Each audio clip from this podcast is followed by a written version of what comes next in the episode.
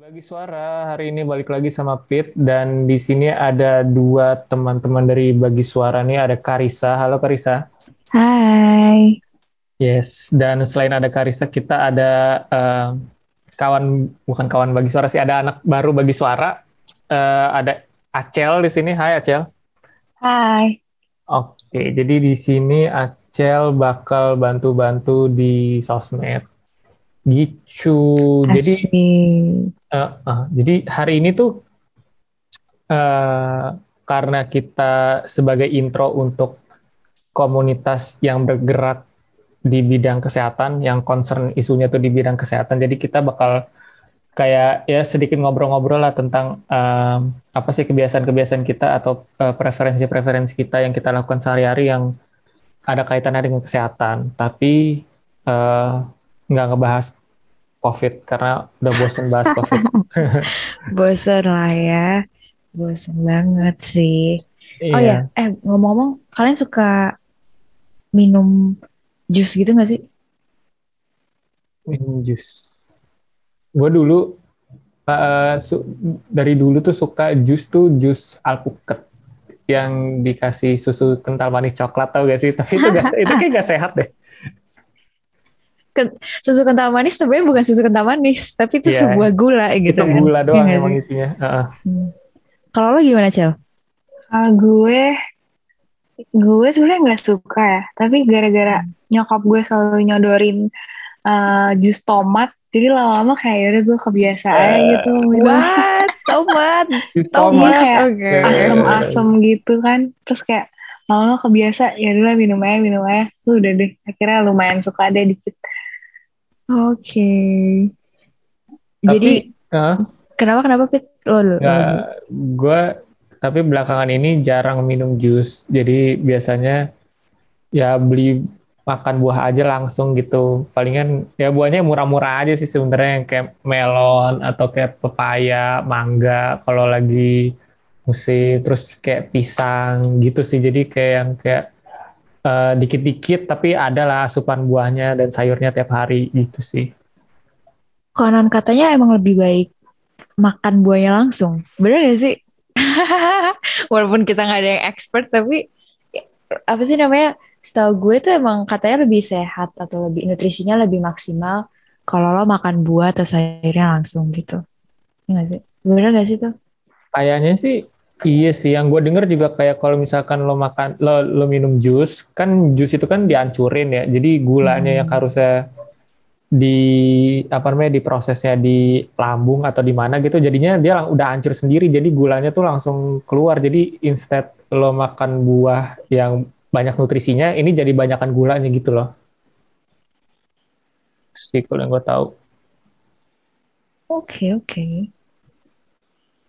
Kalau Acel apa biasanya selain minum jus tomat, apakah lu jadi ini apa kalau jadi suka ngemilin tomat? Siapa tahu kan? enggak sih. Tetapi kalau makan mie, gue selalu pakai tomat. Jadinya. Oh iya. Hah? Iya, mau Serius? mau mie kuah gitu kan biasanya kan ada biasanya orang pakai sawi gitu-gitu kan. Iya. Uh, nah, gue tuh lebih milih pakai tomat daripada pakai sawi jadinya. Tomat legit nah, tomat sayur. Legit tomat, legit tomat sayur. dipotong-potong gitu. Terus uh. biasanya dia kalau dimasukin di awal tuh jadi lembek blenyeh gitu gue gak suka. Uh. Jadi uh. dimasukinnya pas udah mateng terus baru masukin kayak gitu sih kalau gue. Wow. Tapi sayur lainnya gue nggak nggak pernah makan tuh. Oh iya, lu lu nggak suka iya. sayur? Enggak, gue makanya alternatifnya alternatifnya nyokap gue akhirnya beliin kayak klorofil gitu. Mm -hmm. Kalau nggak salah klorofil jadi setiap pagi gue harus minum itu minum air putih plus klorofilnya itu. Hah, gimana? Gitu. gimana tuh? Itu klorofilnya diapain? Atau klorofilnya tuh uh, jadi kayak cairan gitu warna hijau. Uh-huh. dia bisa diminum satu sendok aja atau dicampur sama uh, air putih. Nah gue sukanya lebih suka dicampur gitu loh. Jadi kayak hmm. minum air hijau gitu kita setiap pagi. Itu bisa itu kata katanya sih bisa nah bisa ngegantiin uh, buat sayur gitu-gitu karena gue gak makan sayur gitu gitu hmm, sih apa okay. rasanya sih klorofil uh, yang gue minum sih rada mint mint gitu sih nggak ada rasa yang okay. menjengkelkan nggak kayak nggak uh. kayak sayur gitu gue baru pertama kali loh denger orang makan Iya. tomat di mie rebus. Kalau kalau di mie goreng yang kayak yang bukan Indomie ya, yang kayak mie goreng Hmm. tek-tek abang-abang lo tau kan? Nah itu kan biasanya kan dia kan ada bawa tomat juga tuh. Biasanya gue bang minta potongin tomat dong gitu. Jadi biar seger gitu loh.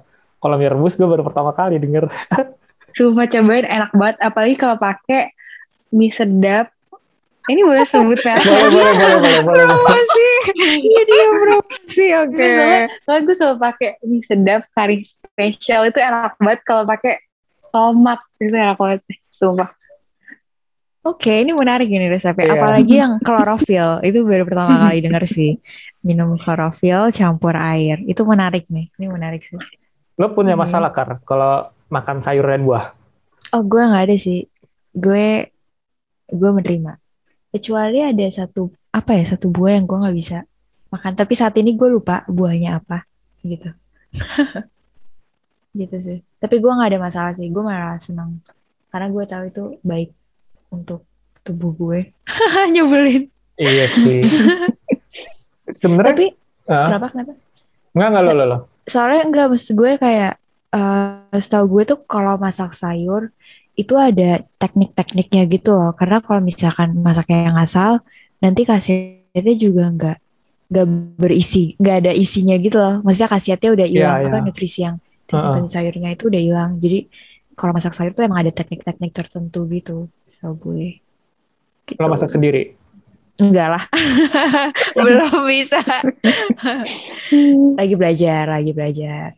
Gitu. Iya sih. Emang kalau masak sayur nggak boleh kelamaan sih. Satu dia jadi nggak apa namanya, ya itu nutrisinya hilang. Yang kedua jadi teksturnya jadi nggak ada gitu loh. Jadi biasanya kan kalau makan sayur kan enaknya kan eh, masih ada yang kayak gres-gresnya gitu loh. Misalkan lo masak apa ya? eh masak ini deh pokcoy deh atau masak sawi gitu kan lo rebus. Kalau misalkan udah terlalu lama kan dia jadi kayak ya udah gitu nggak ada nggak ada teksturnya udah kayak lembek aja gitu. Nggak enak sih kalau kata gue sih. Kita udah berapa menit? Udah. Kayaknya udah cukup deh. Soalnya kita episode cukup lama ya ngomong-ngomong. Iya. Enggak sih? Ah, ya sudah. Oke, eh, s- kayaknya udah aja intronya sampai di sini dan eh, ini PSA untuk kalian untuk konsumsi buah dan sayur karena konsumsi buah dan sayur setiap hari itu sehat dan kalau misalkan emang gak suka buah dan sayur ya cobalah dicari alternatif-alternatif lainnya kayak acel, tomat ditaruh di atas mie rebus ya kan atau atau klorofil atau sebenarnya banyak ya kayak misalkan apa namanya eh, suplemen atau kayak Suplemen, iya suplemen makanan gitu nggak sih Heeh. banyak Heeh, atau yang kayak bukan jus sih, ya kayaknya ada deh yang kayak produk jus, tapi ini udah semua buah dan sayur ada di sini gitu. Jadi kayaknya nggak ada alasan lah kalau zaman sekarang kalau nggak suka buah dan sayur bisa diakalin lah seenggaknya gitu. Gitu sih, oke. Dan selamat mendengarkan episode berikut ini.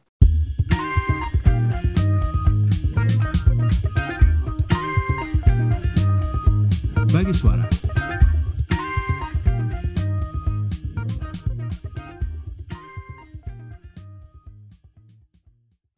Halo teman-teman bagi suara, baik lagi sama gue Karisa yang menemani kalian. Tenang aja, gue nggak akan nge-host sendirian karena gue di sini bersama Pit dan ditemani tiga wanita cantik dari Polikromedik. Hai, Halo, ada siapa aja nih di sini?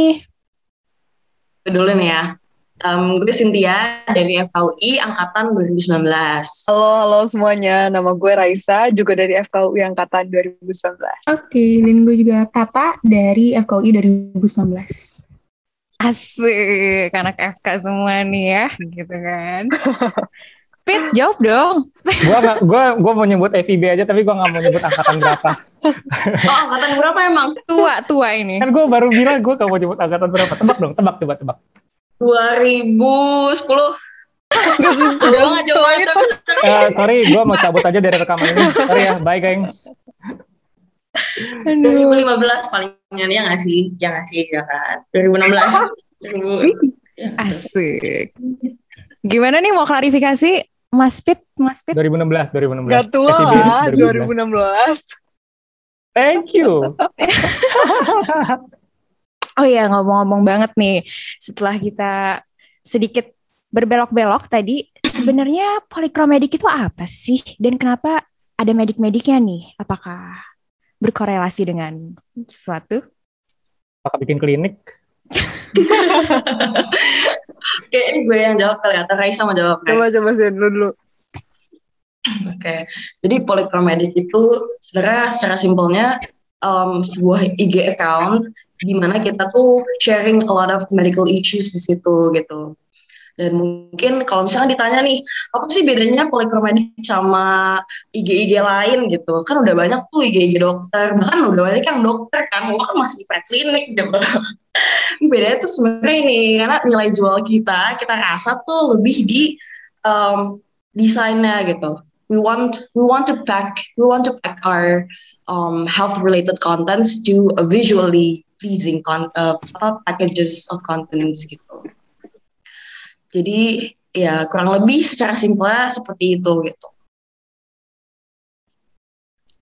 Oke, okay, dan menariknya makanya uh, kalian pengen fokus ke desain, jadi namanya Polycro, gitu ya? Polychromatic. Polychromatic gitu. apa sih? Artinya apa sih polychrom? Gue lupa. Polychrom, poly, polychromatic. Polychromatic. Polychromatic ya, ya, ya, ya. Benar-benar. Siapa sih yang mencetuskan namanya ini atau ya emang pengen aja? Oh tentu saja Polycro gitu, biar Diva keren. dong. Wow. Coba dong, kenapa tuh? Kenapa namanya Polycro? A- Apakah gara-gara ini kayak keren deh, oke banget nih buat namanya gitu. Tata, Tata, Tata yang tahu nih filosofinya. Yang bikin desainnya Tata. Uh, gimana nih Ta?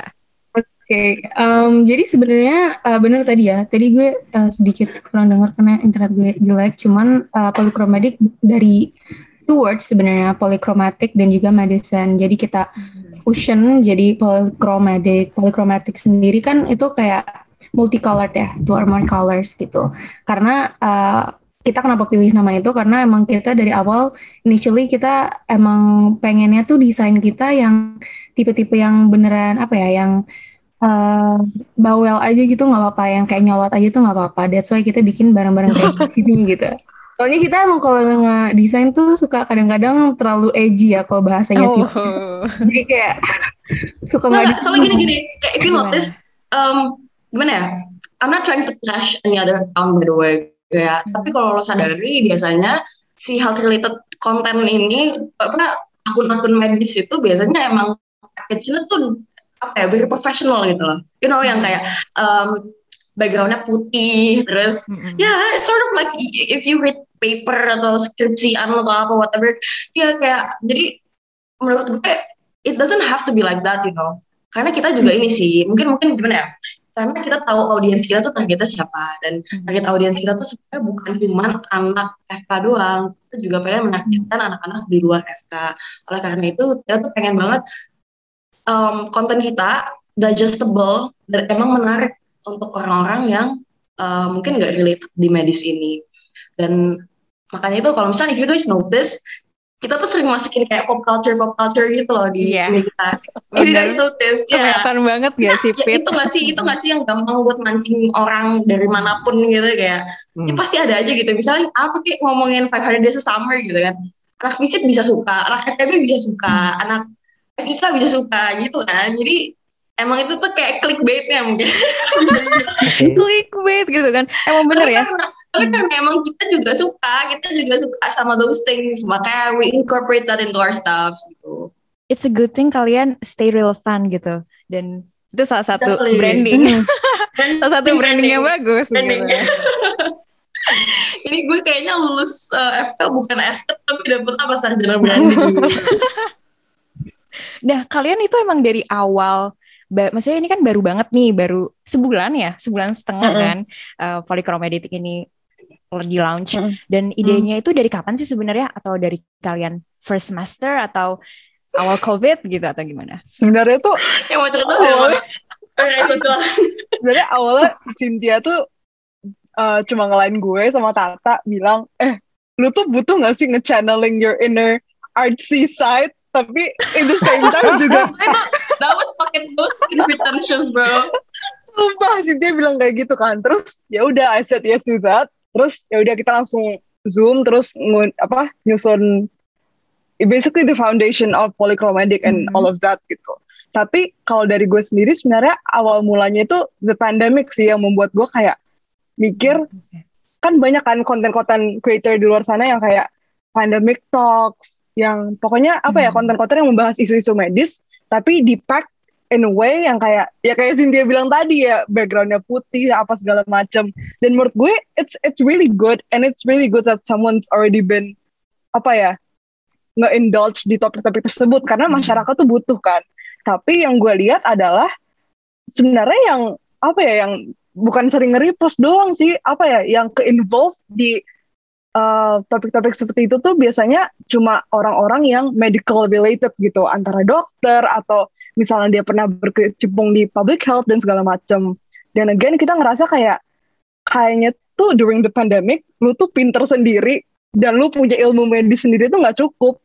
Karena basically this pandemic tuh approve that ya udah banyak banget orang yang di involve gara-gara pandemic ini kan dan that's just a proof that ya udah lu nggak bisa pinter sendiri lu nggak bisa punya ilmu medis cuma lu sendiri yang simpen gitu. Jadi that's basically one of the reasons kita juga pengen yang ngabungin pop culture gitu-gitu. Jadi kita bisa lebih apa ya jadi orang-orang yang nggak punya ilmu dasar medis tuh juga bisa ke involve gitu. Which will which should be bringing a greater good lah ke depannya kayak gitu. Sama ini kan kayak apa ya it's a, actually it's a momentum gitu loh. Mm -hmm orang-orang yang ada di dunia kedokteran gitu ya.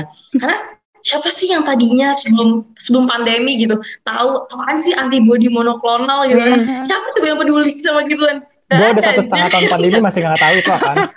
Demi Tuhan, nanti kita nanti nanti kita bikin nanti kita bikin nanti kita bikin soal antibody monoklonal ya.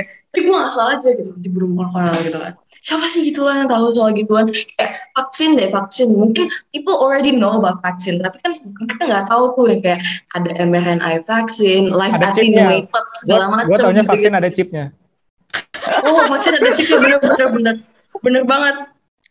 Eh, ini ini apa nih? Nanti mau kita dibang juga nih. Di Oke. Okay, um, ada chipnya, terus ada apa lagi? Um, kayak ada Bill Gates kemarin ngomong sama gue, kayaknya gue bakal ketemu ini deh, cewek-cewek cakep dari FK, eh ternyata bener. namanya depannya dari, namanya depannya dari C gitu nggak sih kalau nggak salah kan? itu sih, itu tadi momentum gitu loh. Itu sebuah hmm. momentum untuk orang tuh tadinya nggak peduli gitu loh. Gue rasa sih begitu ya, kayak apa ya? Let's say, let's say gini deh.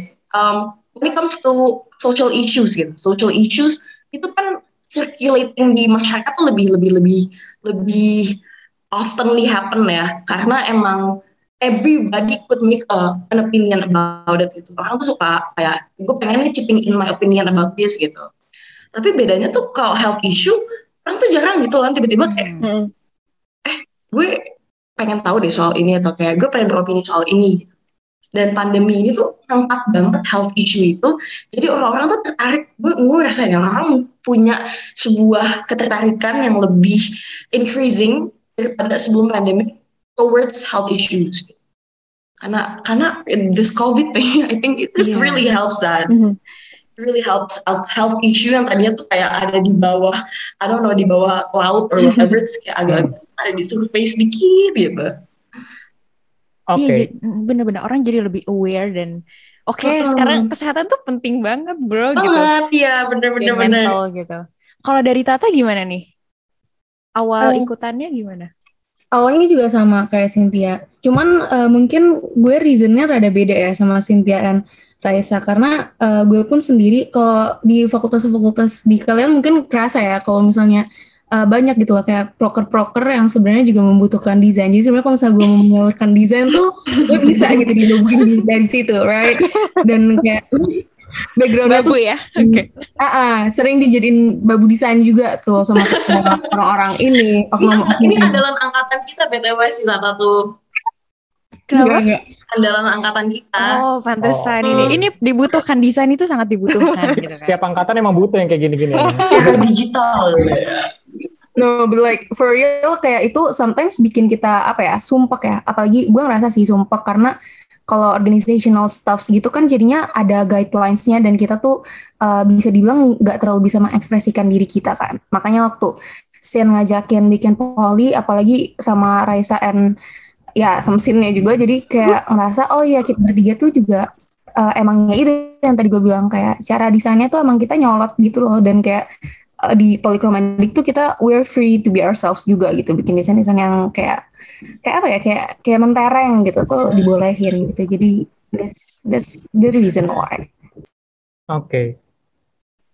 um, ya jadi sebenarnya uh, tadi ngomongin visual pertama kali gue dikasih tahu sama Karisa eh ada nih uh, page Instagram polychromatic coba cek deh terus pas gue lihat man I love those visuals. I love those designs oh, thank gitu. you, thank you. Um, and um, mungkin uh, gue pengen nanya ke lead designer kalian nih lead kreatif kalian nih ke Tata nih. Uh, ini kan kalian kan anak FK um, terus uh, dua dari kalian uh, kelas international gitu kan. Uh, dan harus banget ya. International. Dan, dan uh, ya maksudnya kita tahu lah maksudnya Ya, maksudnya kita tahu lah anak FK uh, eh, gimana sih uh, sibuknya gitu. Terus how do you balance things gitu dari dari kuliah, terus uh, ngerjain tugas, mungkin uh, ya ini dan juga ngerjain desain ini. Gimana cara kalian manage waktunya gitu? Bentar tak, bentar tak. Sebelum lo jawab, gue mau nanya dulu. Emang yang ada di pikiran lo anak FK itu seperti apa? iya bener. Well, Kok lo bisa bilang sibuk well, banget? Uh, sibuk banget, sibuk iya. ngapain kita? Jadi uh, di rumah rumah gue kan kos kosan ya. Jadi uh, pernah ada anak FK gitu. Terus gue kayaknya anjir ini orang kayaknya sibuk banget gitu. Apa emang gak sih sibuk gitu? Itu cuma ini apa namanya wall yang kalian buat hmm. biar kelihatan keren aja gitu. Jangan jangan oh, ya. jangan jangan coba tak dibang jangan jangan oh ketahuan ketahuan ketahuan nih kita ketahuan nih. Gimmick aja gitu ya Enggak, uh, sebenarnya tuh anak FK itu kesibukannya sama-sama aja ya, sama kayak jurusan lain sebetulnya.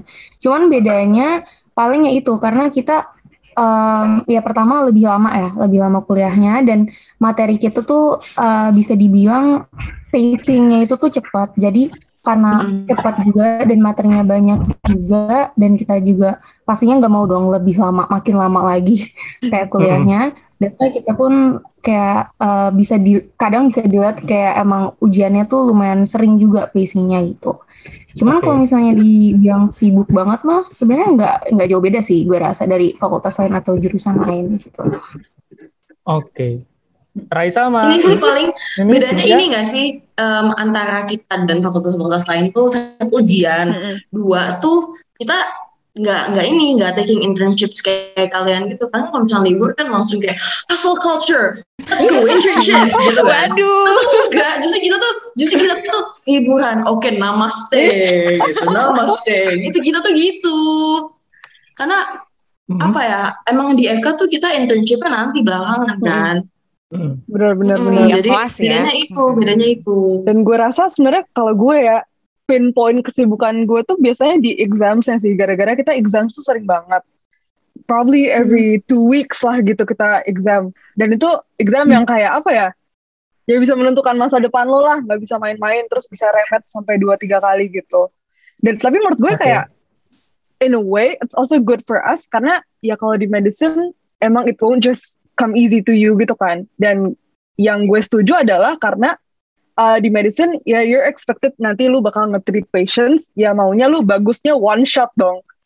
Dan menurut gue okay. dengan exam yang sangat repetitif dan cepet face-nya itu memaksa lu untuk uh, memaksimalisasikan potensi lu yang ada in, a, in such a short time gitu. Jadi gimana lu bisa sangat maksimal in such a short time dan menurut gue itu in a way bakal nge-train us for the upcoming future sih. Jadi kayak ya udah mau dikasih kapan pun you just gotta be at least try your best to be perfect at it gitu. Tapi ya, BTW, of course, gue nggak pernah, gue nggak pernah punya perspektif seperti itu. So this is actually a new perspective for me. Gue sebenarnya dari awal dari tingkat satu tuh my doctors, mungkin dokter-dokter yang kayak ada di, di apa sih diskusi kelompok gitu, kan kita jadi kita biasanya kayak belajar tuh ada case presentation, terus kita bikin kita teliti gitu gitulah. Terus my doctors hmm. tuh selalu bilang kayak uh, iya lu tuh di medicine first do no harm. Itu tuh kayak doktrin yang udah dipakai sejak lama banget gitu. Iya ya, hmm, hmm. hmm, tahu, I know. Yeah. And that one is somehow gara-gara mungkin gara-gara itu diterapin ke gue saat tingkat satu, jadi gue sangat selalu memikirkan itu gitu. Kayak pokoknya mau apa pun yang lu lakukan di sini, ya udah first do no harm, just kalaupun lu nggak bisa try your best for something ya udah just first do no harm gitu. Dan menurut gue it's something yang apa ya substantial banget sih untuk dibawa gitu buat sampai nanti nanti tapi ya Hmm. then again Oke. that's Wait, bentar-bentar. Sa, gue jadi moderator. Apa hubungannya do no harm, do no harm sama exams? I feel like I feel like and this is something that apa my teachers used to say juga ya kayak gara-gara you get exams in such a very very fast fast amount eh fast amount fast paced and like a huge amount of exams jadi ya udah lu terpaksa um, give your best in every single try gitu loh gara-gara ya basically kalau di sini ya kalau misalnya lu gak lulus you can fail and you have to repeat next year gitu kan dan menurut gue itu memaksa orang-orang untuk mau gak mau mau situasi lu kayak apa pun ya udah you just gotta serve your best gitu dan menurut gue in a way it connects sih So do, the the harm is actually or Yeah. failing Yeah. in this case in this case in this case. Okay. Or financial harm karena harus ngulang tahun berikutnya. That is so true. That is so true.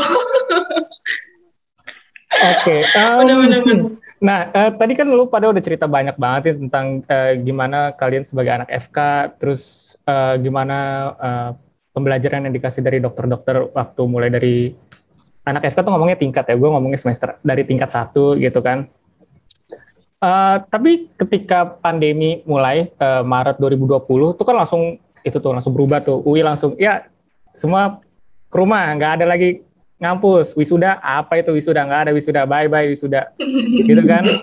Itu itu gimana kalian maksudnya di FK sendiri eh, apa namanya adaptasinya tuh gimana? Hmm, quite hard sih. ya quite hard sih Mm-mm. sebenarnya kalau gue. Mm-mm. Sebetulnya gue ngerasanya kenapa eh, makin kerasa susah, nggak cuma secara kalau kita belajar kayak kan kalau misalnya di eh, FK mungkin kayak fakultas lainnya juga ada teorinya, ada eh, keterampilannya kan. Kalau Yap. mengenai teori, gue jujur malah ngerasa oke online ini eh, lebih masuk materinya for some reason.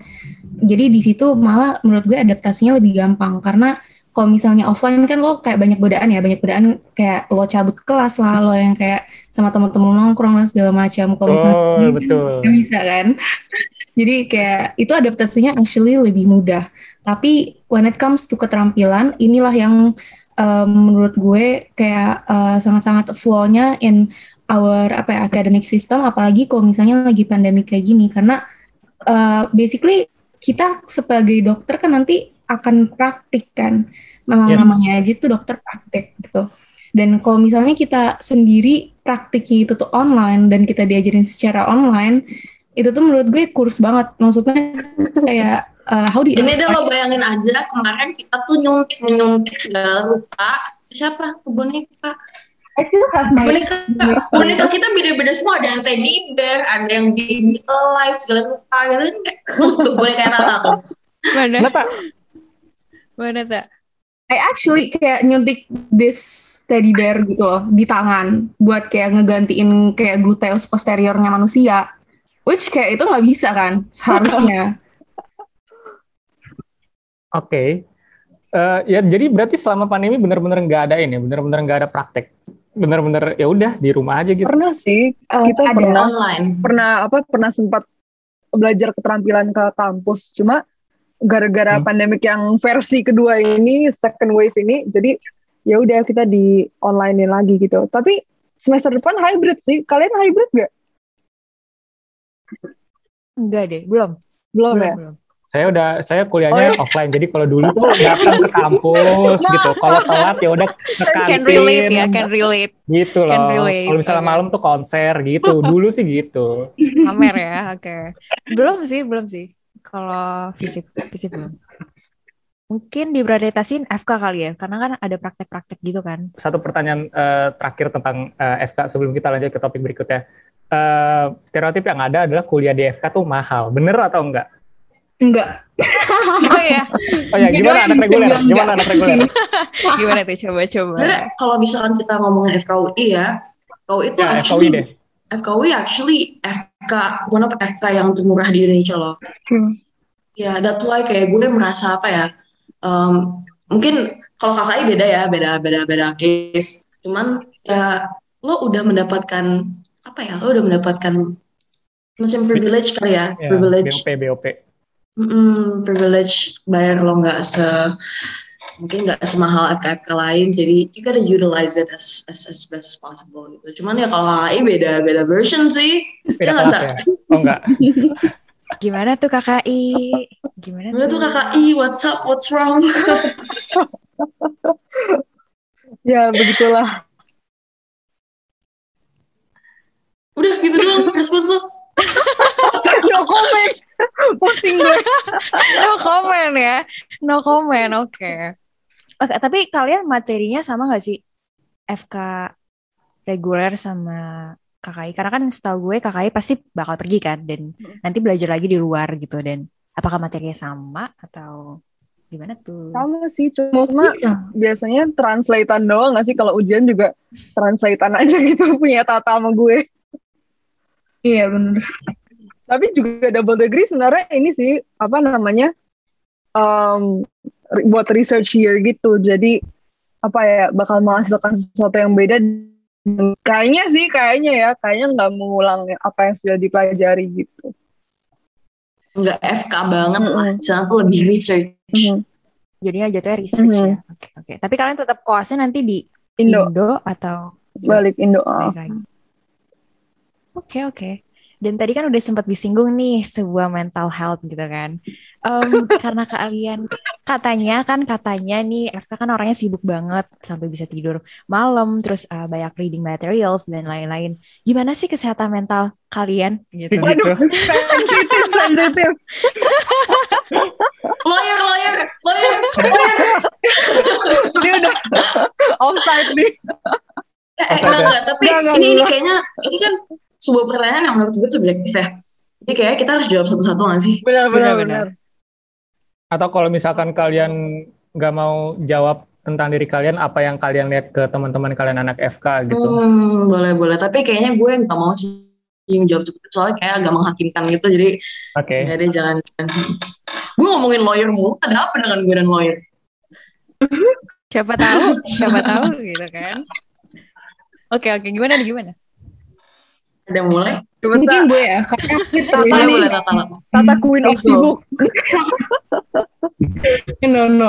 Tapi kalau dari gue sendiri kalau ditanyain kayak eh, apa ya kestabilan mental gue apakah stabil atau enggak, eh, alhamdulillahnya sejauh ini belum pernah yang se unstable itu. Kalau dari gue sendiri karena emang I think that's the key to like uh, surviving FK and like surviving life in general ya. Kayak lo Hmm. tuh bener-bener harus nge-manage your energy, right? Dan gue tuh bener-bener di FK bener-bener belajar banget how to preserve not only your time tapi juga energi lo, energy as in your emotional energy tapi maksudnya emotional dan juga physical gitu. Jadi kalau misalnya ditanyain kayak um, kestabilan mental sebenarnya balik lagi ke ini sih ke cara orang-orang di FK tuh eh, apa ya populer banget. Bukan populer ya tapi gue ngerasanya di FK itu kita tuh sangat-sangat melek terhadap mental health dan cara kita nge-cope itu tuh kayak, mm-mm, kayak kita tuh kayak let it open gitu loh kayak beda gitu. Gue ngerasanya sama teman-teman gue di fakultas lain mungkin ya tapi ini gue nggak menstereotipkan. Cuman kayak kalau di fakultas lain mungkin kayak kalian nggak terlalu um, apa ya mungkin uh, gue juga ngeliatnya teman-teman gue nggak terlalu biasa gitu. Kayak sharing coping mechanism dia sendiri itu gimana ceritanya. Cuman kalau di FK Udah ini sih tak. Udah udah ini nggak sih? Udah lumayan merata sih kalau kata gue. ya kalau sekarang udah merata ya because mulai. like all these COVID. webinar about mental health mungkin tuh kayak sekarang udah merata alhamdulillah but like uh, sebelumnya gue ngerasa uh, cuman kayak FK doang yang ngerasa yang maksudnya gimana ya paling melek terhadap mental health jadi kita tuh Mhm. kayak kalau misalnya lagi capek nih kalau- terus kayak lo ada kayak kerjaan di organisasi itu tuh lo wajar banget buat ngomong kayak sorry banget gue lagi burn out today lo uh, bisa nggak kasih gue kayak three day time itu tuh kayak sangat-sangat hal yang wajar gitu dan gue sangat appreciate itu sih kalau dari FK Benar-benar setuju setuju. Gue ngerasa juga sih waktu tingkat satu kita tuh somehow ada kayak program masa bimbingan. Tak gue boleh gak sih bawa ini? Tata kader by the way, makanya gue nanya. Jangan anjir. Enggak boleh ya? Oh ya udah. Jangan aja Gua lu, gila. Ntar gue dihujat satu IKM. Ya nggak seru nih. ya pokoknya Ini kalau lo mau tahu lo harus masuk FK dulu gitu. Emang itu syaratnya. Dengar bagi suara. Kalau mau tahu, ayo masuk, masuk FK. nih Pit, Ya Pit oke. gak mau sarjana lagi. Cukup, Keren lo, keren lo. Multidisiplinary gitu kan lagi ngetren kan. Baik, baik. Hmm. ya pokoknya begitulah Gimana? di awal-awal tuh kayak selalu ditekanin kalau misalnya lu ada apa-apa ada this thing yang namanya uh, pokoknya lu adalah kayak ada pathway-nya gitu ada bagiannya tersendiri kalau misalnya lu ngerasa gimana-gimana pertama lu harus reach out ke siapa lalala, sampai nanti akhir-akhirnya ada Hmm. ke dokter yang beneran nanganin dan itu semua di provide sama FKUI which I highly appreciate. Nah iya student support namanya. Jadi kita ada student support sendiri gitu. Nah tapi menurut gue yang membuat kita apa ya masih somehow tertekan dan kadang juga susah untuk mengungkapkan kita tuh lagi kenapa karena the pressure tuh biasanya datang dari segala macam arah gitu loh it's not just exams it could be organisasi dan demands demands dari orang yang banyak banyaknya segimana tahu gitu dan kadang terlepas dari batasan waktu sama rasionalisasi yang ada kita tuh dipaksa untuk ya yang kayak tadi gue bilang kayak selalu perfect dalam segala state gitu. I had a friend once yang mengalami breakdown lumayan parah uh, hamin berapa ujian tapi kayak ya udah mau segimanapun itu you just you just gotta be there for it gitu. Dan menurut gue itu one of the factors yang membuat orang-orang tuh kayak kadang kalau gue sama temen-temen gue sering gitu kayak mereka ataupun gue gitu bilang kayak gue anjir gue gue pengen banget nangis gue nggak kuat tapi ya udah deh postpone dulu deh nangisnya empat hari lagi gitu and it's something very very common Udah, oke. kayak gue bener-bener kalau misalnya mau exam tuh pasti ada aja yang bilang kayak gitu and I think yeah that's that's a bad thing cuma ya dengan segala adaptasi menurut gue emang we just gotta accept it accept it as what it is aja sih. Hmm. Acceptance is the key. Iya acceptance is the key sebenarnya di sini. Di mana-mana juga sih sebenarnya. Iya beneran serius deh kayak acceptance tuh apa ya yang bikin lo kayak ap- siapa sih orang yang ngeliat ujian sebagai sesuatu yang positif gitu? Raisa doang anjir. Anjir. Ujian ujian and no harm. Itu kan kayak gue aja gak mengkorelasikan tubuh gue kan. Cuman kayak you will get those sort of realizations out of things when you actually already have acceptances gitu loh. Di mana pun lo berada ketika lo fixing your mind gue nggak accept environment ini untuk gue. Gue nggak accept gue ada di sini. Terus susah banget buat lo untuk melihat the good in people the good in the things that surround you. Tapi when you actually kayak gimana ya lo misalkan merasa nih ya aduh anjir gue salah jurusan di FK kenapa gue masuk sini gitu kan. Orang Sama- malah gitu, pengalaman pribadi gitu kan. Hmm. tapi lo tuh ketika lo mengalami em, masa-masa lo anjir gue salah jurusan gue salah jurusan gue salah jurusan you're brainwashing yourself into thinking oke gue beneran salah jurusan man gitu kan. But along the way gue merasa when I have that acceptance over the fact that I'm here in FK and also I'm surrounded by the environment that I'm currently surrounded by. Gue bisa melihat the good in a lot of things gitu Oke. and it all comes back to acceptance. Mhm. benar-benar setuju bakal setuju susah banget buat ngelihat the good in things when you don't have that. Oke, Em, ya em, menurut kalian nih eh, dengan segala yang tadi kalian alami di eh, waktu kuliah kalian dan apa yang kalian eh, lihat di teman-teman kalian gitu, terus kemudian kalian eh, memutuskan untuk bikin polychromatic gitu. Would you say that polychromatic eh, is kinda help you to accept eh, your situation? Atau mungkin itu sebagai coping mechanism kalian? Kayak misalkan eh, ya gue nggak bisa sebebas ini di kelas ataupun atau gimana lah mungkin semacamnya gitu. Terus ya udahlah gue bikin aja polychromatic toh gue juga menyampaikan apa yang gue pelajari di kelas kalau dari gue iya sih benar sih kayak gitu.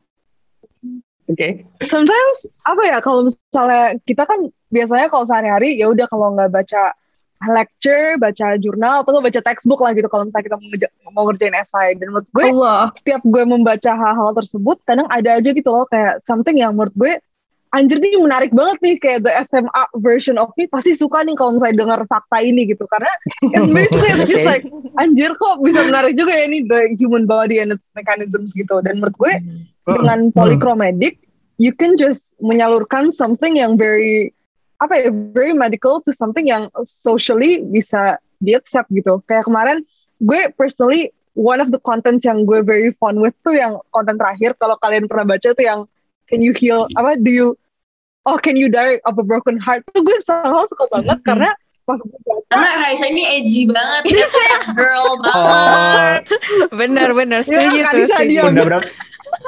udah berapa kali broken heart nih selama kuliah? enggak, enggak, Gak enggak. bisa dihitung Pit Gak bisa dihitung pakai jari gitu Beda, Oh, beda, baik. beda level sama gue. Sama broken heart gue, I broke heart. Yuk, Bercanda, bercanda.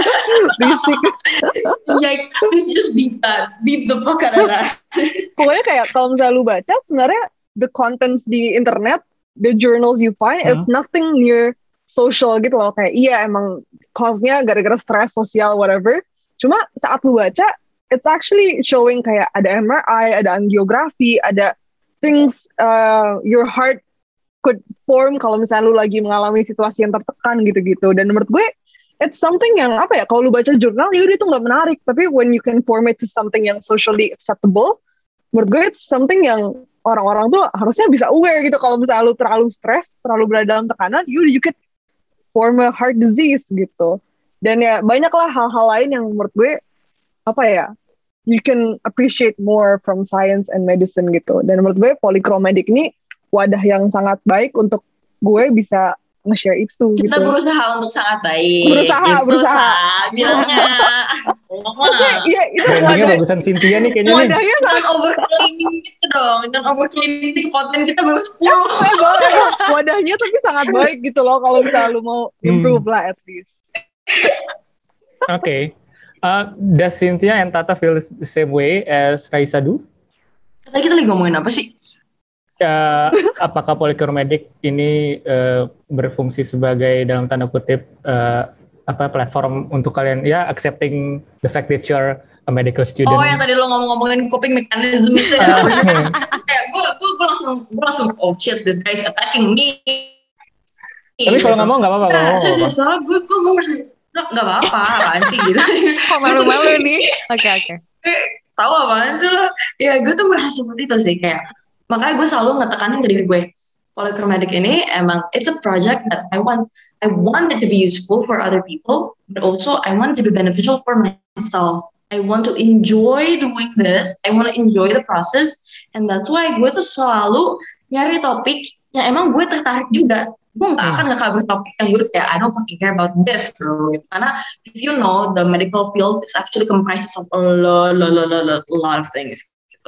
Dan ya maybe some of them gue gak tertarik sama sekali gitu. Tapi I try to um, serve something yang emang gue juga tertarik gitu. Yang emang kayak, Oke. you know sometimes lo lagi mandi gitu. Terus lo mikir sesuatu yang kayak, eh kok ini bisa gini sih? Kok ini bisa gini sih gitu. Sometimes I base my topics of that gitu. Jadi gue emang doing that for myself juga karena gue emang tertarik juga dan gue emang penasaran juga gitu. So let me do this gitu. Gitu Oke. dan emang emang gini loh. Tadi lo bilang coping mechanism kan.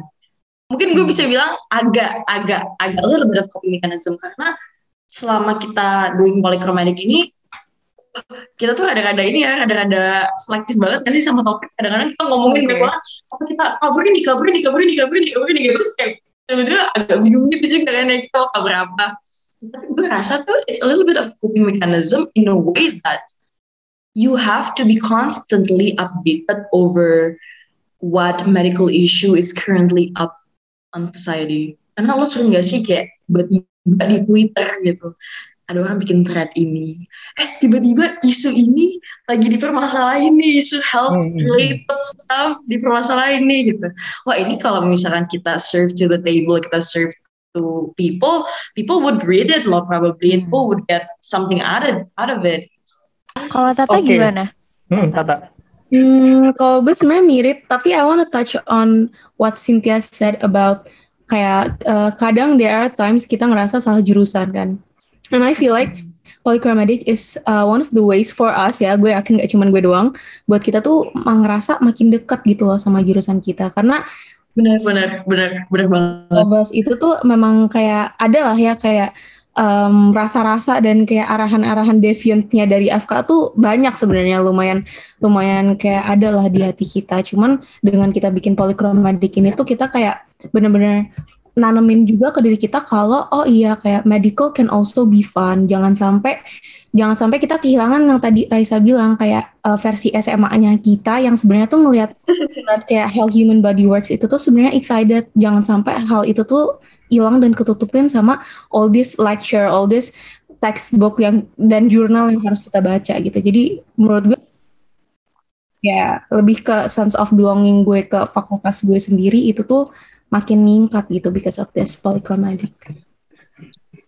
Oke, okay, fair enough. Um, gue mau nanya nih tentang tadi kan kalian udah sempat ngobrol tentang apa sih hal-hal yang sebenarnya masih kalian tuh sebenarnya tertarik gitu waktu masih SMA. Uh, thus kenapa kalian masuk FK gitu? How the body works, um, how our body reacts to something gitu. Dan uh, mungkin uh, itu kelihatan juga kah di konten-konten kalian gitu? Kalau misalkan uh, gue lihat konten kalian itu mostly ngebahas apa yang uh, dalam tanda kutip mungkin bisa relevan ke anak muda ya kayak uh, apakah minum kopi susu kebanyakan itu bagus untuk kesehatan kita gitu. Atau uh, karena kita aktif di sosial media gitu apakah dokter Fahim Yunus itu uh, pantas untuk kita jadikan referensi gitu? Apakah uh, how how on what way uh, should we trust experts gitu? Uh, which makes me to question gimana sebenarnya kalian tuh uh, decision makingnya ketika menentukan oke okay, kita mau bikin konten ini kita mau bikin topik ini gitu gue agak bahas, bahas dikit ya. And what comes back tadi kalau gue ya, gue principally untuk diri gue sendiri, karena kita tuh sebenarnya beda-beda. Kayak kalau Tata mau bahas ini silakan tak gitu, nanti kita diskusiin bagus nggak ya topik ini untuk kita bahas gitu. Kalau gue sendiri balik lagi tadi, I wanted to not, I want paramedic to not just be dedicated to other people, but also to myself. Dan gue mau ngecover topik apa pun itu yang emang gue interested in gitu gue tiba-tiba bertanya-tanya gitu kayak bener ya ini kok kayak gini ya? Kayak gini ya? Gitu. Atau mungkin kayak gue gue I've had those topics di mana yang gue juga terinspirasinya sama teman-teman sekitar gue. Di mana kayak waktu itu gue sempat bahas soal, soal period cramp. Dan kayak menstrual cramp itu sesuatu yang emang di experience sama every woman gak sih? Iya dan kayak temen-temen gue gitu suka banget aja nge-tweets gitu atau apa kayak anjir perut gue sakit banget segala macem gitu-gitu kan. So yeah sometimes it's inspired by the people around you juga tapi balik lagi gue gak akan mau nge-cover hal-hal yang emang gue gak tertarikin gitu. Dan mungkin karena momentumnya lagi covid jadi ketika ada sesuatu yang emang related to covid dan kita mungkin ngerasa oh ini but masih kayak masih butuh pencerahan nih di sini gitu. Kita mungkin hmm. akan akan akan naikin gitu. Cuman kalau misalnya membaca situasi sekarang ya gitu. Sampel sampel gue mungkin nggak nggak seluas itu ya. Gue nggak tahu gimana yang dirasain sama orang-orang di luar FK Cuman some people actually experience what you call as COVID fatigue. Some people are actually very tired of like reading news about COVID. It's like the news don't even say, uh, good morning, blah, blah, blah, blah, blah, blah. They just fucking say like COVID-19 straight up. Agree. Agree. Yeah, so ya yeah, kita makanya itu kita agak meminimalisir um, topik-topik COVID-19 itu tuh karena mungkin udah dikabur juga ya sama banyak orang ya COVID-19 yeah. gitu. Dan itu sih people are already mumet of it jadi sesuaikan dengan momentum aja gitu. Konten kopi susu siapa yang bikin tuh konten kopi susu? Vincent itu Tata waktu itu ya. Oh, oke. Okay. kenapa tuh? Relatable banget ya? Enggak enggak. Itu itu uh, itu apa namanya a good uh, point of view sih sebenarnya. Gue suka sih Tadi Raisa boleh nanya nggak kalau kayak dari orang-orang awam itu sebenarnya tertariknya apa sih topik-topik medical tuh biasanya? I don't know. Uh, Karisa deh, coba gimana Karisa? Bener sih yang tentang period cramps itu it's a good thing gitu kayak oh my god ini dibahas. Kadang suka oh ya udah period cramps tapi maksudnya ya udah maksudnya kayak orang suka mikir oh ya udah tapi sebenarnya apa sih? gitu kan. Nggak semua orang tahu nggak semua orang ngerti gitu. Apa sih uh, penjelasan medisnya gitu. Dan mungkin kalau misalkan hal-hal yang hal-hal kecil yang kadang suka terlewati gitu nggak sih? Ya itu sih yang um, menarik ya buat dibahas yang apalagi kalian masukin juga tentang Friends tentang uh, 500 apa Days of Summer gitu kopi susu gitu kan itu kan relatable banget dan orang-orang suka minum kopi susu sekarang maksudnya suka bergadang sampai satu liter gitu diminum mulu gitu tiap hari gitu kan gitu jadi thing gitu kalian um, ngelihat ke sekitar. Dan kalau gue dari gue sendiri, kalau misalnya gue lagi nulis sesuatu, I always try to also incorporate apa yang normalnya gitu. Kayak kalau misalkan lo misalkan baca apa ya web, kan lo lo merasakan sebuah komplain di tubuh lo, terus you Google it, and the Google says you could have cancer, you could have this, Yeah. that. you know what? You're gonna fucking die. You're gonna die tomorrow. Something like that ya.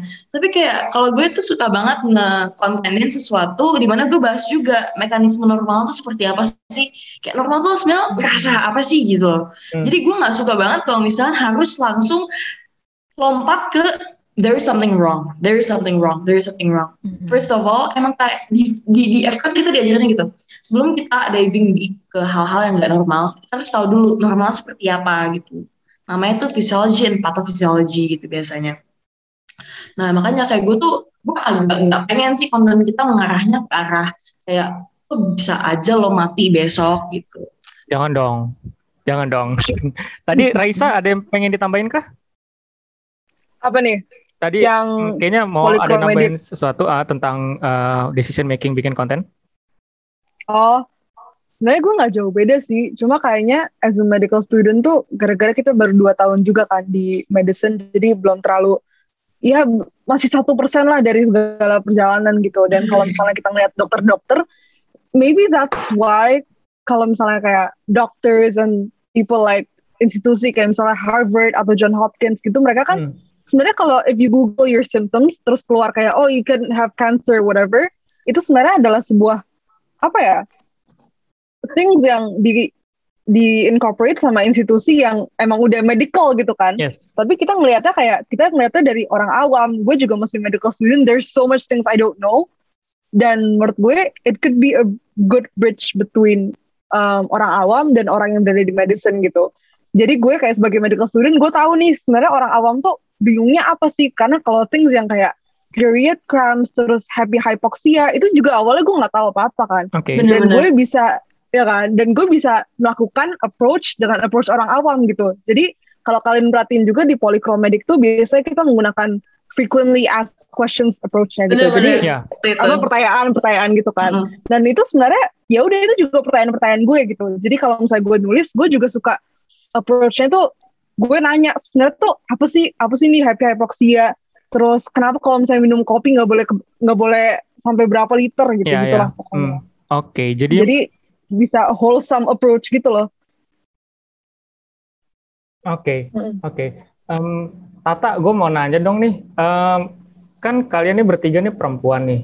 Eh, terus apakah ada eh, pertimbangan ketika bikin konten yang menurut kalian kira-kira ini eh, apa ya? Ini bisa eh, lebih relate loh ke yang perempuan. Maksudnya kadang kan eh, di dunia yang patriarkal ini gitu kan, eh, kadang-kadang kan kayaknya eh, isu-isu tentang, maksudnya bukan isu ya, maksudnya informasi kesehatan tentang perempuan tuh sedikit ya. Eh gue juga eh, kalau nggak salah beberapa waktu yang lalu gitu lihat di Twitter, ternyata eh, COVID atau vaksin tuh bisa berefek loh ke periods eh, perempuan gitu. Apakah itu sesuatu yang juga kalian pertimbangkan dalam eh, bikin konten gitu? Oke. Uh, sebenarnya when it comes to our content itself itu uh, mostly lebih karena itu ya uh, dari yang gue rangkum dari CNN Raisa tadi mostly uh, dari dua. Kayak emang questions yang uh, mostly ditanyain sama orang-orang awam tanda kutip. Dan satu lagi apa yang kita personally uh, ngerasa oh gue pengen lebih tahu nih. Nah, sebenarnya kalau dari gue sendiri dan kayaknya juga dari Raisa and Sin itu tuh uh, sebenarnya kita nggak nggak terlalu mikir kayak untuk lebih bikin our polychromatic jadi kayak uh, page feminist in disguise gitu sebenarnya enggak. Cuman karena uh, itu tuh konten kita emang berasal dari those two things, jadi secara nggak langsung karena kita ya perempuan, jadi uh, kita tuh mikirnya oh iya yang kayaknya yang kita pengen tahu nih ya itu yang kayak ya Raisa being a sad girl and kayak ya alam ya, gitu kan maksudnya that's Sorry gimana tak? Nggak kedengeran tak? Sorry tak? Cuman eh, jadinya kenapa kenapa hal-hal yang ada di Polychromatic itu mungkin terlihat lebih relatable ke perempuan ya karena memang kita Yes. sendiri yang dua itu sih tadi. Cuman secara keseluruhan eh, sebenarnya we, we we would love to gitu kalau misalnya kayak ngebahas something apalagi sebenarnya uh, malah sekarang tuh setahu gue kalau di Indonesia itu jauh lebih dikit spesialis andrologi daripada spesialis which is kind of spesialis apa sorry uh, andrology andrology and obgyn andrology is like uh, obgyn tuh yeah, yeah. ya uh -uh. dari uh, lebih banyak andrologi dari eh, lebih banyak obgyn daripada andrologi gitu. Andrologi itu kan yang punya laki okay. ya. Jadi sebenarnya we would love to cover kayak uh, concernnya dari man, cuman ya we're, we're still kayak uh, menjaring pendapat lah, menjaring aspirasi juga. Karena kita ya tadi kata sin kayak sampel kita mungkin nggak seluas itu. Kita nggak punya agenda agenda politik about feminism or whatever, kalau nggak tenang aja akan mengcover apa pun itu the men are concerned about. What are men concerned about anyway? Men don't even wash their face. They're not concerned. I do wash my face. Oh uh, really? Props to you.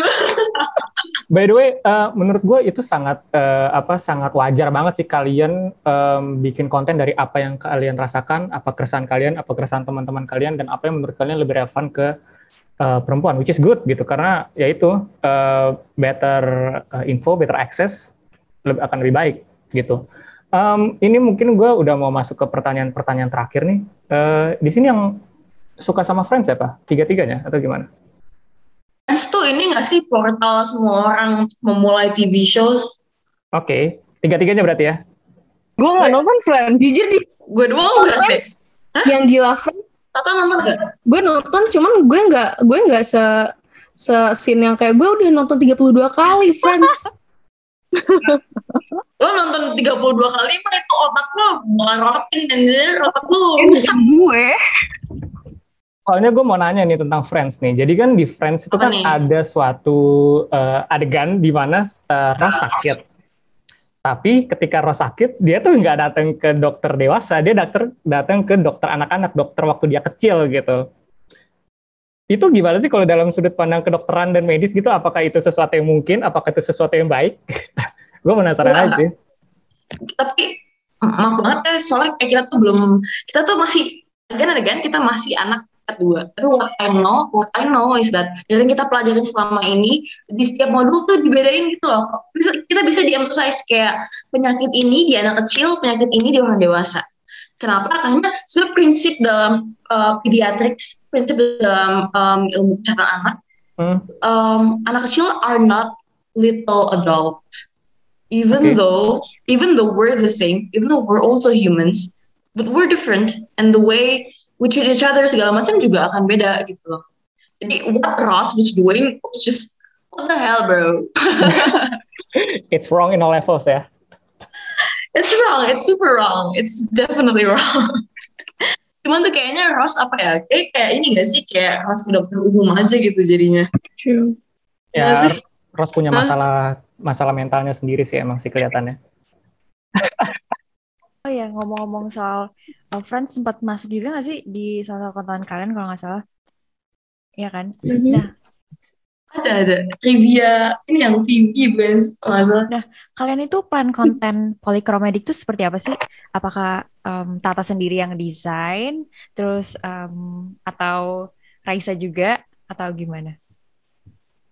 Uh, sebetulnya tuh di polikromatik kalau secara idealnya kita tuh each of us bikin our sama our own design. Oh, Jadi okay. emang apa yang tulis itu tuh apa yang akan kita desain gitu. Cuman memang ya namanya di dunia ini kan jarang ya ada yang ideal. Jadi uh, in juga biasanya tuh uh, kadang ada yang lebih timpang ke mana-mana gitu.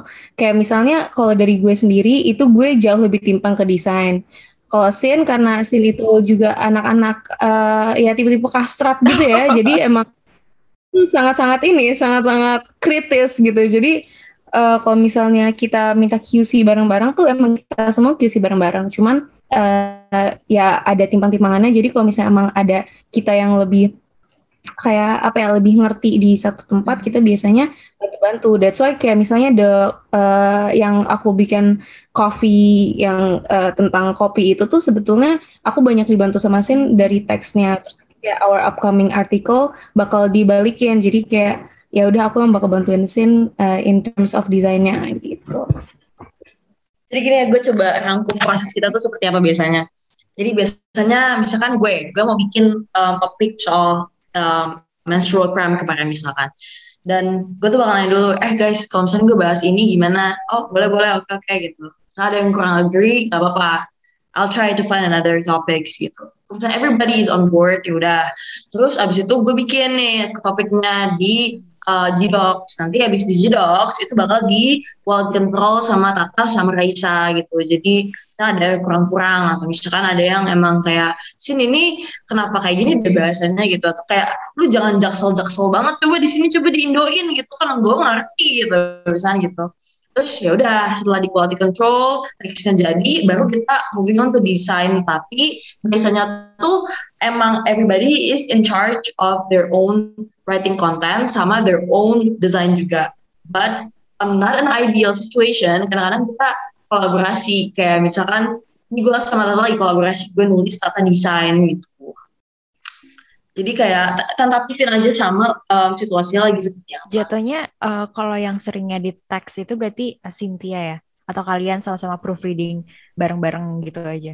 Misalkan yang bikin konten uh, Tata, terus nanti yang proofreading Raisa sama Cynthia dan begitu sebaliknya. Mm, lebih ke barang-barang sih. Oke. Okay. Kalian dalam satu bikin konten nih dalam um, planningnya itu berapa minggu sih? Atau misalkan kalian mau nge-post yang kemarin tuh yang heartbreak. Itu uh, plannya seminggu sebelumnya kah? Atau oke okay, tiba-tiba aja gitu. Pasti kan karena kalian butuh research juga kan? Gak mungkin kalian langsung oke okay, langsung bikin hmm. uh, langsung pengen topik ini langsung bikin langsung jadi dalam sehari atau uh, dua hari gitu kan? Nggak mungkin kan? Mungkin boleh? Eh Raisa ya mungkin ya sebenarnya kalau itu tergantung ke lagi sibuk apa aja sih sama lagi occupied sama apa aja gitu. Kalau misalnya um, lagi nggak sibuk lagi nggak ada apa-apa kayak sekarang kan kita lagi kita lagi dapat libur. Jadi um, ya udah misalnya sehari kalau gue ya, kalau gue biasanya sehari um, kalau misalnya materi yang gak susah-susah amat, maksudnya kayak materi medis gitu yang emang udah ada datanya, udah ada surveinya dari segala macam, biasanya ya udah bisa jadi aja sih dua jam gitu. Terus kalau misalnya desainnya ya udah kalau otak gue lagi nggak mumet, biasanya bisa selesai dalam hari itu juga. Cuma kalau misalnya lagi mumet atau lagi ada kerjaan lain, ya udah let's just push it into another day gitu. Terus kalau yang lain, tapi biasanya kita sama sih dan uh, juga nggak memaksakan untuk seminggu harus at least berapa kali gitu. Jadi fleksibel aja sih. Ya, kayak kalian tau lah sometimes ada rasa demot gitu. Gue lagi emot, gue bisa, gue lagi bisa nulis gitu. Gue gak pernah sih. Oh gak pernah. Oh, idaman banget deh lo tuh. kan ini. Bener. Nanti lanjut nanti ya. Kayak gimana, gimana, Tata gimana? Oh, gue juga sebenarnya sama sih. Mungkin uh, karena kita sehari, bukan sehari ya, cuman kayak uh, kita di tugas kita di um, mm, FK pun kita sometimes disuruh bikin essay. Jadi uh, kita udah udah terbiasa lah kayak researching something terus kayak kita tulis dan kita gabungin kayak our peace of mind tentang isu tersebut gitu. Jadi menurut uh, menurut gue sendiri kalau misalnya dibandingin sama platform lain yang gue pernah join mengenai uh, apa ya mengenai ya yang kasih informasi juga kayak gini polikromatik justru menurut gue yang paling uh, cepat dan paling instan gitu ya karena kata uh, Raisa tadi kita biasanya bikin cuma kayak sehari dua hari and then kelar gitu. Biasanya kita juga konten juga selalu kadang-kadang bareng gitu sih. Jadi kalau misalnya ada idea apa gitu jadi kalau misalnya lagi di zoom kayak ya udah tinggal di pop dan langsung ditanyain aja gitu. Ya bener. Kayak eh nih zoom gitu. Bisa kayak ya udah kita just do our things in silence yeah. gitu. Terus kayak ya udah ngezoom aja. Benar-benar eh nggak kerasa banget nih kita udah udah sejam ngobrol udah banyak panjang lebar. Sumpah ini seru banget. Apalagi menggali kehidupan anak FK yang rumor-rumornya banyak banget kan. Tadi udah di udah di kita kupas Dibang gitu kan. semua. apakah benar uh -uh. atau bukan gitu. Walaupun sebagian besarnya benar ternyata ya gitu kan. Oke teman-teman bagi suara jangan lupa untuk selalu dengerin bagi suara tentunya. Dan follow Instagram bagi suara at bagi suara dan Twitter at bagi suara dan juga tentu saja harus follow Polychromatic at Polychromatic uh, di Instagram ya kalau di Twitter belum ada ya nggak kita ada loh di Twitter. Eh, ada ya? loh. Ada ya? Ada justru I like Twitter, I like Twitter more than IG itu gara-gara kalau IG tuh agak-agak circulating ya audiensnya ya orang-orang yang udah follow kita. Kalau di Twitter tuh justru enaknya tuh apa ya? Gue yang dari observasi gue satu konten itu bisa beda. Misalnya gue nge-post sesuatu nih hari ini, gue bilang nge-post sesuatu besok, orang itu tuh bisa aja beda gitu. Dan di Twitter tuh lebih apa ya circulatingnya tuh ke orang-orang random gitu loh. Oke, berarti Dan biasanya tuh kita sering dapet eh, new followers Oh, dari Twitter apa? Jadi gitu. kalian udah punya juga Twitter ya? Oh, ada berarti- ada. Ini sebenarnya ada plan ekspansi. Oh.